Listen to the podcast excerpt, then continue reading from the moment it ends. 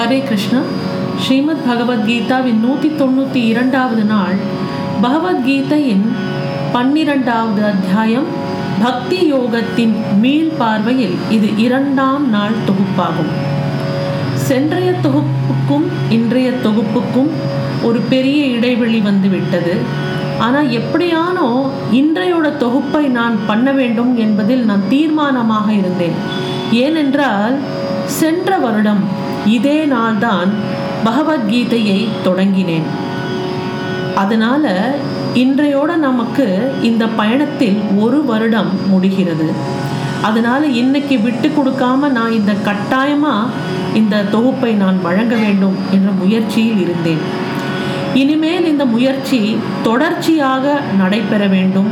எந்த விதமான இடைவெளியும் இல்லாமல் நடைபெற வேண்டும் என்பதை ஒரு பிரார்த்தனையாக ஸ்ரீ கிருஷ்ணனின் பாதத்தில் வைக்கிறேன். இனி சென்றைய தொகுப்பில் என்ன பார்த்தோம் என்று நாம் சிந்திக்க வேண்டும். ஏன்னா ரொம்ப நாள் ஆயிடுத்து இல்லையா? அர்ஜுனனுக்கும் கிருஷ்ணனுக்கும் இருக்கிற சம்பாதத்தில் அர்ஜுனன் சொல்கிறான் எனக்கு இந்த இந்த மாதிரி பக்தி பண்ணுறதே ரொம்ப கஷ்டமாக இருக்கும் போல இருக்கே. இந்த யோகிகளின் முறைகளை எல்லாம் கேட்கும்போது ரொம்ப கஷ்டமாக தோன்றுகிறது. எனக்கு இதெல்லாம் சாத்தியப்படுமான்னு எனக்கு தெரியல.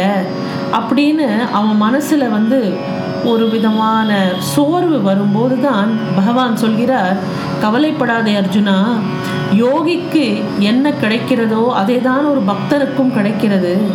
யோகத்தின் பாதை கொஞ்சம் கஷ்டமாக தான் இருக்கும் சிரமமாக தான் இருக்கும்.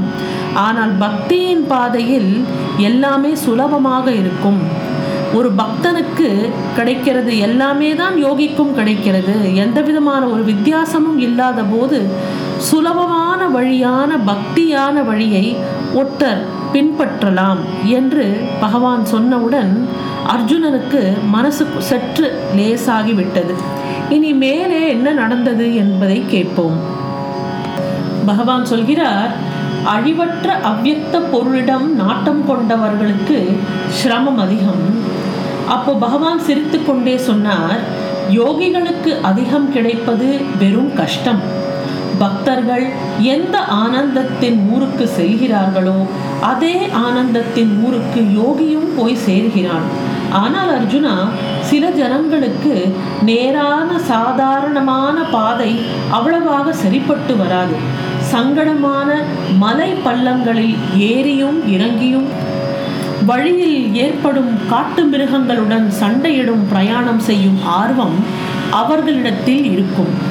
இப்படி கஷ்டத்தை கொடுக்கும் பிரயாணத்தில் யோகியின் மனோதர்மத்தை பொறுத்து ஒரு வேறுவித கஷ்ட சுக அனுபவமும் ஏற்படலாம். அஷ்டாங்க யோகிகளின் இந்த தொலைவானதும் கஷ்டமமானதான பாதை எத்தனையோ சித்திர விசித்திர சங்கடங்களால் நிறைந்ததாக இருக்கும். அதாவது ஒரு யோகியின் பாதையில் நிறைய கஷ்டங்கள் வரும் என்பதை பகவான் மறைமுகமாக சொல்கிறார். என்ன மாதிரி கஷ்டங்கள் என்றால் வழிப்பறிக்காரர்கள் அவர்கள் போகும் வழிகளில் அங்கங்கே பதுங்கி உட்கார்ந்திருப்பார்கள். தயவு தாட்சண்யம் காட்டாமல் யோகிகளான யாத்திரிகளை அவர்களிடம் உள்ள பொருட்களை அபகரிப்பதற்காக சொல்வார்கள். அதாவது என்ன அர்த்தம் என்றால் இது அப்படியே நம்ம லிட்ரல் மீனிங்காக எடுத்துக்கொள்ளக்கூடாது ஒரு யோக பாதையில் செல்லும் போது மனசை நன்கு அடக்க வேண்டிய ஒரு கட்டாயம் இருக்கிறது. இந்த மனசு என்பது நிறைய அலைப்பாயறது நம்மளுக்கு வந்து இந்த சத்ருக்கள் என்பவர்கள் வெளியில இல்லை நம்ம மனசுலேயே தான் இருக்கிறாங்க. ஆக நம்மளோட கவனத்தை செதற அடிக்கிறதுக்காக இந்த கவனத்தை திருடி கொண்டு போகிறதுக்காக நிறைய விஷயங்கள் நம்மை சுற்றி நடந்து கொண்டிருக்கும். இதெல்லாம் யோகி இதையெல்லாம் தாண்டி வர வேண்டும். அதை தான் பகவான் இப்படி சொல்கிறார். தயவதாட்சண்யம் காட்டாமல் யோகிகளான யாத்திரிகளை அவர்களிடம் உள்ள பொருட்களை அபகரிப்பதற்காக சொல்வார்கள். அடுத்தது காம குரோத சத்ருக்களின் பலமான அடிகளில் இருந்து அந்த யோகி சுகரூபமாக பிழைத்தால் ருத்தி சித்திகள் அந்த யோகியை மயங்க செய்ய முன்னால் வந்து நிற்கிறார்கள். அந்த ருத்தி சித்திகள் பல வழிகளில் யோகியை மோகத்திற்கும் பேராசைக்கும் உள்ளாக்குகிறார்கள். யோகிக்கு இந்திர பதவியை காத்திருப்பதாக ஆசை காட்டுவார்கள். இதற்கு என்ன அர்த்தம் என்றால் இப்போ நம்ம ஒரு வழியில ஒரு யோகத்தின் வழியில் போய்கொண்டிருக்கிறோம் நம்மளோட இலக்கை அடைவதற்கு முன்பாகவே நம்மை சுற்றி இருப்பவர்கள் உங்களை போல உண்டா? உங்களை மாதிரி இதை யாரால செய்ய முடியும்? அப்படின்னு எல்லாம் நம்மளை ஏற்றி விடும்போது என்ன ஆகுதுன்னா நம்ம தலையில ஒரு மிதப்பு வந்துடும் ஆஹா நிஜமாகவே நம்மள மாதிரி இங்க யாராலையும் அதை அச்சீவ் பண்ண முடியாது. அப்படிங்கிற அந்த எண்ணம் மனசுல வரும்போது நாம் இலக்கை அடையாமல் விட்டுவிடுவோம். இதுதான் இந்த மாதிரி சொல்லி நம்மளோட மனசை கலைக்கிறதுக்கு பத்து பேர் இருப்பாங்க. ஆகையால் இதெல்லாம் ஒரு விதமான தடங்கள். இதையெல்லாம் தாண்டி ஒரு யோகி என்பவன் வர வேண்டும். யோகியை மோகத்திற்கும் பேராசைக்கும் உள்ளாக்குகிறார்கள். யோகிக்கு இந்திர பதவை காத்திருப்பதாக ஆசை காட்டுகிறார்கள். ஸ்வர்கலோக அப்சரசுகளான ஊர்வசி ரம்பை திலோத்தமை போன்றவர்கள் அவனுக்கு தாசியை போல சேவை செய்வார்கள் என்று சொல்வார்கள். ஏ யோகி இதோ பாரு தூரஸ்ரவன் தூர திருஷ்டி போன்று எட்டு விதிகளை நாங்கள் உனக்காக வேண்டிக் கொண்டு வருகிறோம். அவை அனிமா மகிமா சித்திகள் என்று பெயர் பெறும். அதாவது ஆசை காட்டுவது. நீ இதை அடைந்து விட்டால் உனக்கு இதை தருகிறோம் அதை தருகிறோம் அப்படின்னு அந்த இலக்கை அடைவதற்கு முன்பாகவே இந்த மாதிரி பரிசு பொருள்களை எல்லாம் காட்டி மனசை மயக்கும் முயற்சிகளே இதுவே.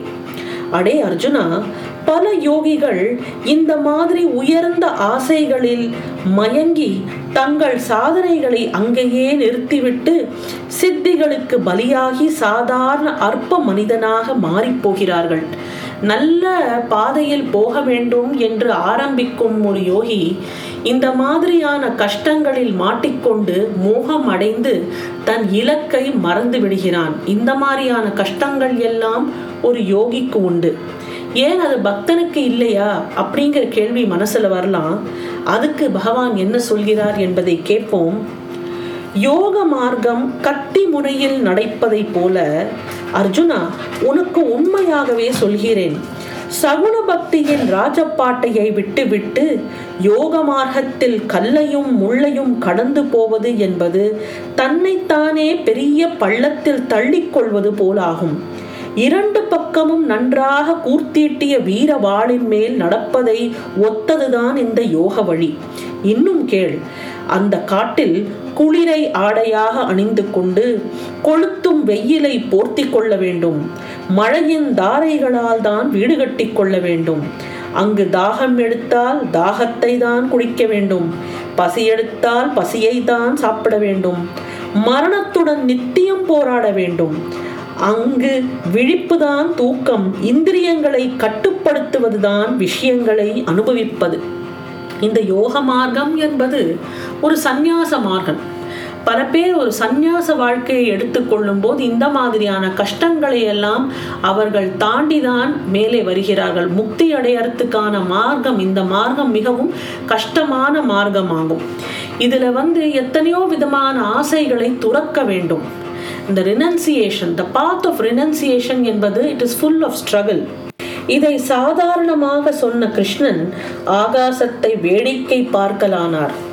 அதன் மேல் அர்ஜுனன் பகவானை சோர்ந்த மனதுடன் பார்த்து சொன்னான் கிருஷ்ணா போதும் போதும். இவையெல்லாம் கேட்டாலே என்னுடைய உயிர் கடும் துயரத்திற்கு ஆளாகிறது. ஆனால் பகவான் இப்பொழுது பேசும் வேகத்தில் இருந்தார். உபமானங்களுடன் ஒப்பிடுவதும் அவருடைய நாக்கு நுனியில் கடலின் அலைகளைப் போல ஒன்றின்பேல் ஒன்றாக வரத் தொடங்கின.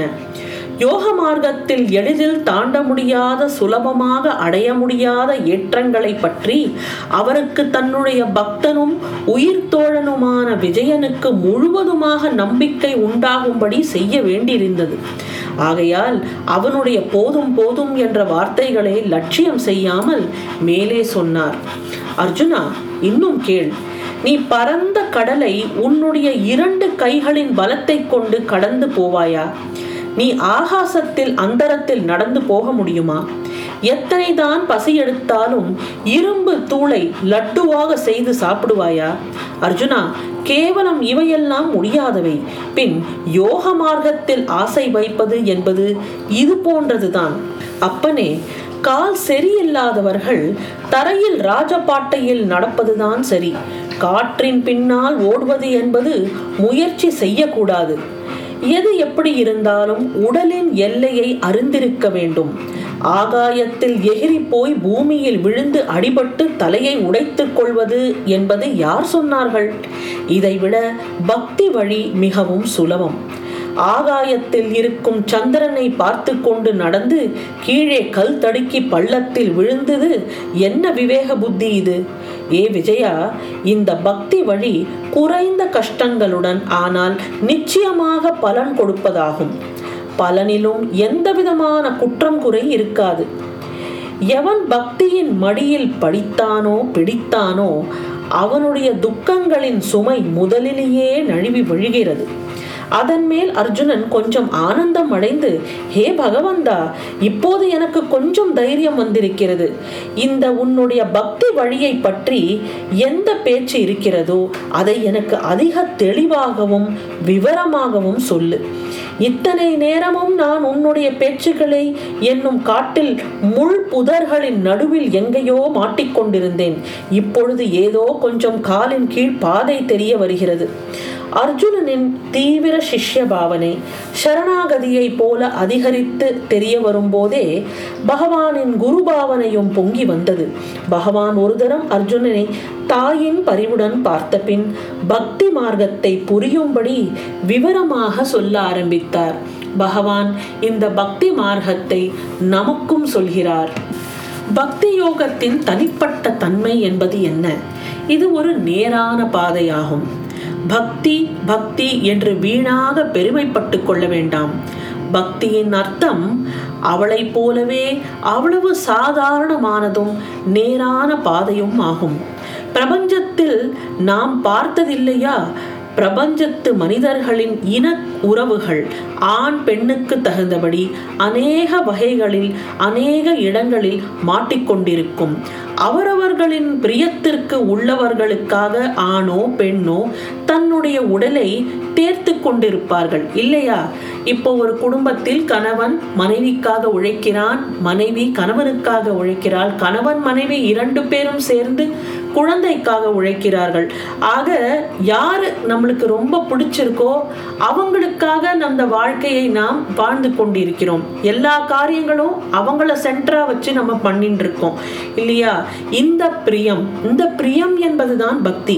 இதை ஒரு ஆணின் மீதோ ஒரு பெண்ணின் மீதோ இல்ல தன் குழந்தை மீதோ உறவுக்காரர் மீதோ வைப்பதற்கு பதிலாக ஆண்டவனின் மேல் அந்த பிரியத்தை வைத்தால் அதுதான் பக்தியாகும். பக்தி என்றால் என்ன? பக்தி என்றால் அன்பு. எல்லார் மேலேயும் இருக்கிற ஒரு பாரபட்சம் இல்லாத அன்பு. அது ஒரு செடியோ இல்லது ஒரு மிருகமோ ஒரு மனிதனோ எந்த விதமான பாரபட்சமும் வித்தியாசமும் பார்க்காமல் அன்பு செலுத்தும் தன்மை என்பதே பக்தியாகும்.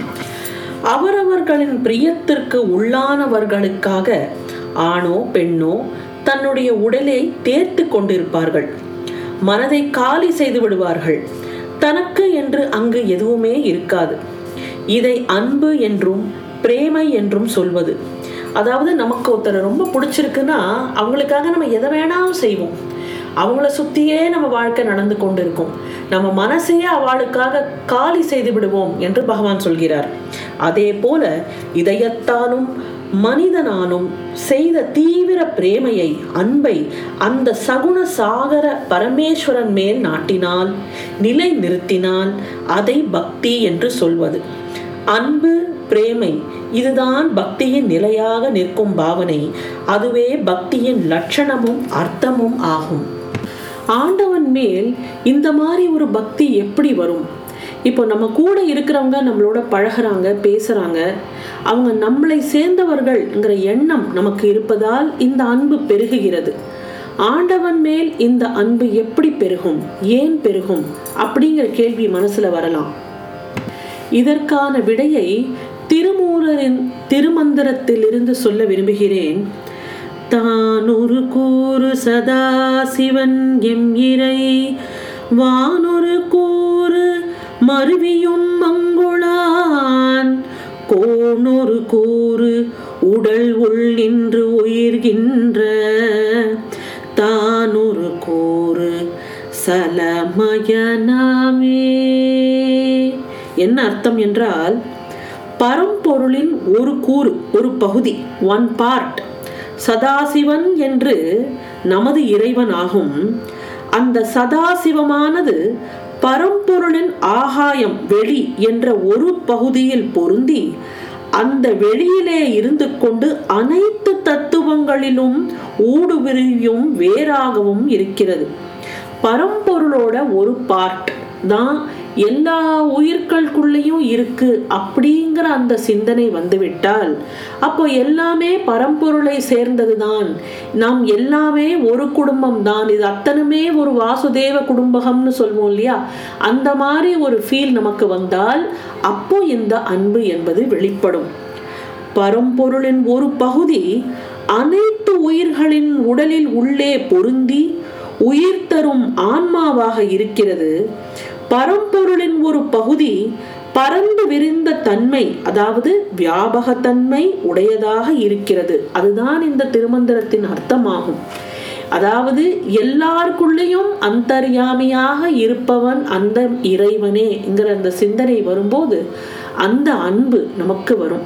இவங்க நம்மளை சேர்ந்தவர்கள் என் குழந்தை என் அப்பா என் அம்மா என் கணவர் அப்படின்னு அந்த என் என் என் என்பதுதான அந்த அன்புக்கு மெயின் ரீசனாக இருக்கிறது இல்லையா?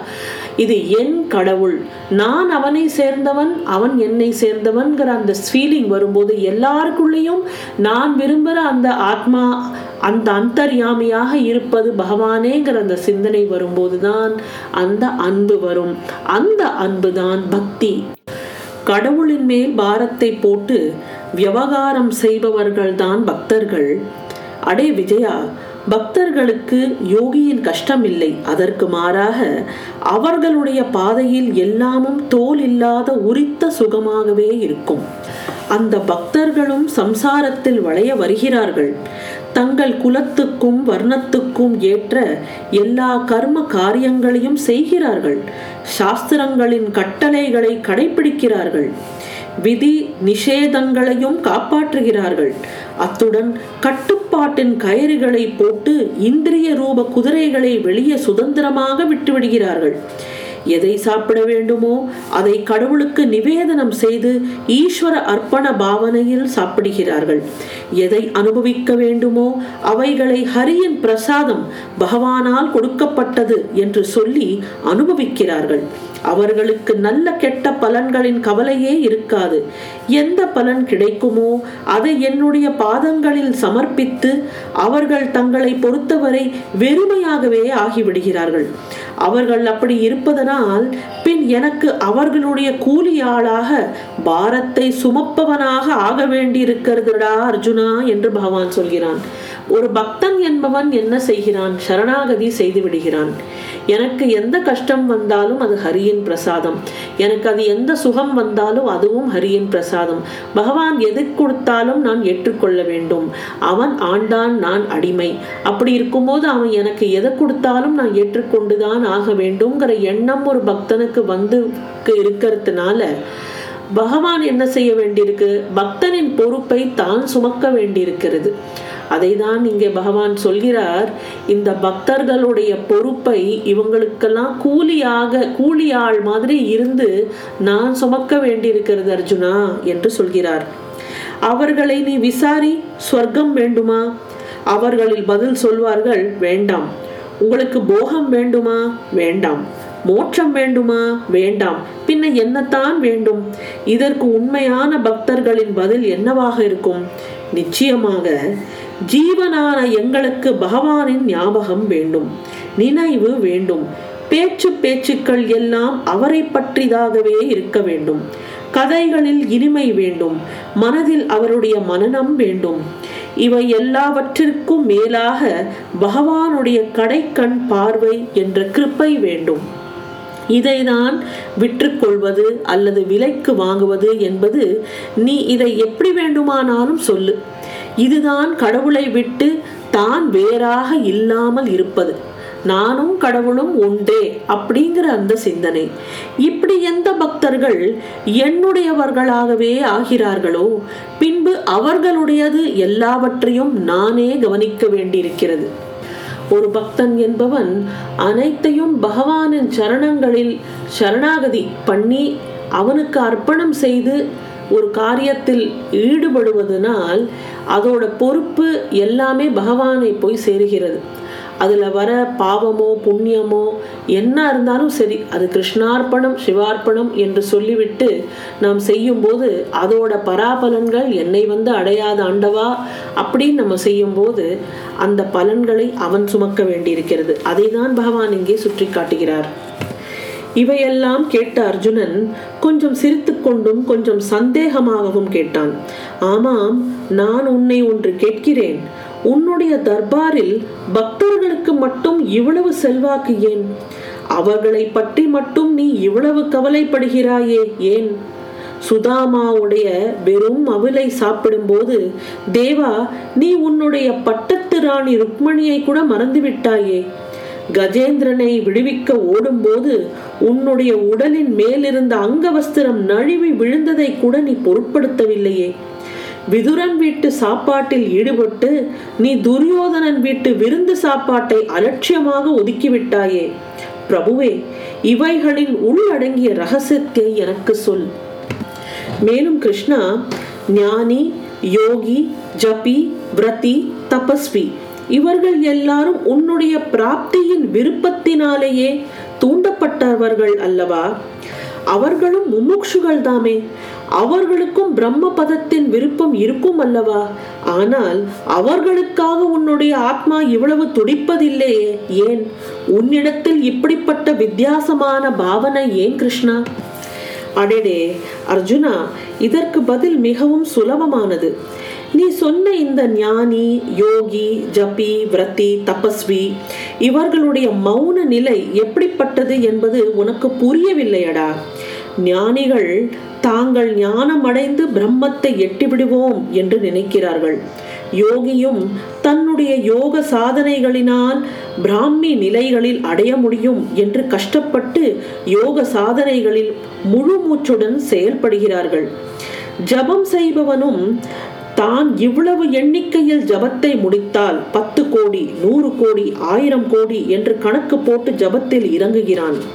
விரதங்கள் தபஸ்விகளின் கதையும் கிட்டத்தட்ட இப்படிதான் மொத்தத்தில் இவர்கள் எல்லாருமே தங்கள் தங்கள் சொந்த சாதனைகளின் பலத்தினால் பிரம்ம பதத்தின் அதிகாரிகளாக ஆசைப்படுகிறார்கள் இல்லையா? அவர்கள் முதலாவதாக தங்கள் உதவிக்காக என்னை கூப்பிடுவதே இல்லை. பிறகு நானும் கூப்பிடப்படாததால் அவர்களிடம் போவதில்லை. அப்படி இருந்தாலும் கூட நான் அவர்களை அலட்சியம் செய்கிறேன் அல்லது நிராகரிக்கிறேன் என்று புரிந்து கொள்ளாதே. அவர்களுடைய சாதனைக்கு வேண்டிய ஊக்கத்தையும் தைரியத்தையும் நானேதான் முழுக்க முழுக்க அவர்களுக்காக நிறைவேற்றுகிறேன். அதாவது கொடுக்கிறேன். பலத்தின் பலமாக இருக்கிறேன். ஊக்கத்தின் ஊக்கமாக நானே இருக்கிறேன். தைரியத்தின் தைரியம் என்று நானே இருக்கிறேன். இவைகள் எல்லாமும் என்னுடைய விபூதிகள் என்று நான் சொன்னதை அதற்குள் மறந்துவிட்டாயா அர்ஜுனா? கடவுள் என்பவன் பக்தர்களுக்கு கட்டுப்பட்ட பக்தனே ஆவான். பகவான் எப்படி பக்தனாக மாற முடியும்? அந்த சர்வ வல்லமை படைத்த சர்வேஸ்வரன் எப்படி ஒரு சாதாரண மனிதனுக்காக இறங்க முடியும் அப்படிங்கிற கேள்வி மனதில் வருதல்லவா? இதற்கான விடையை நாளை பார்ப்போம். பகவத்கீதையின் நூத்தி தொண்ணூத்தி மூன்றாவது நாளான நாளை உங்களை சந்திக்கின்றேன். நன்றி வணக்கம்.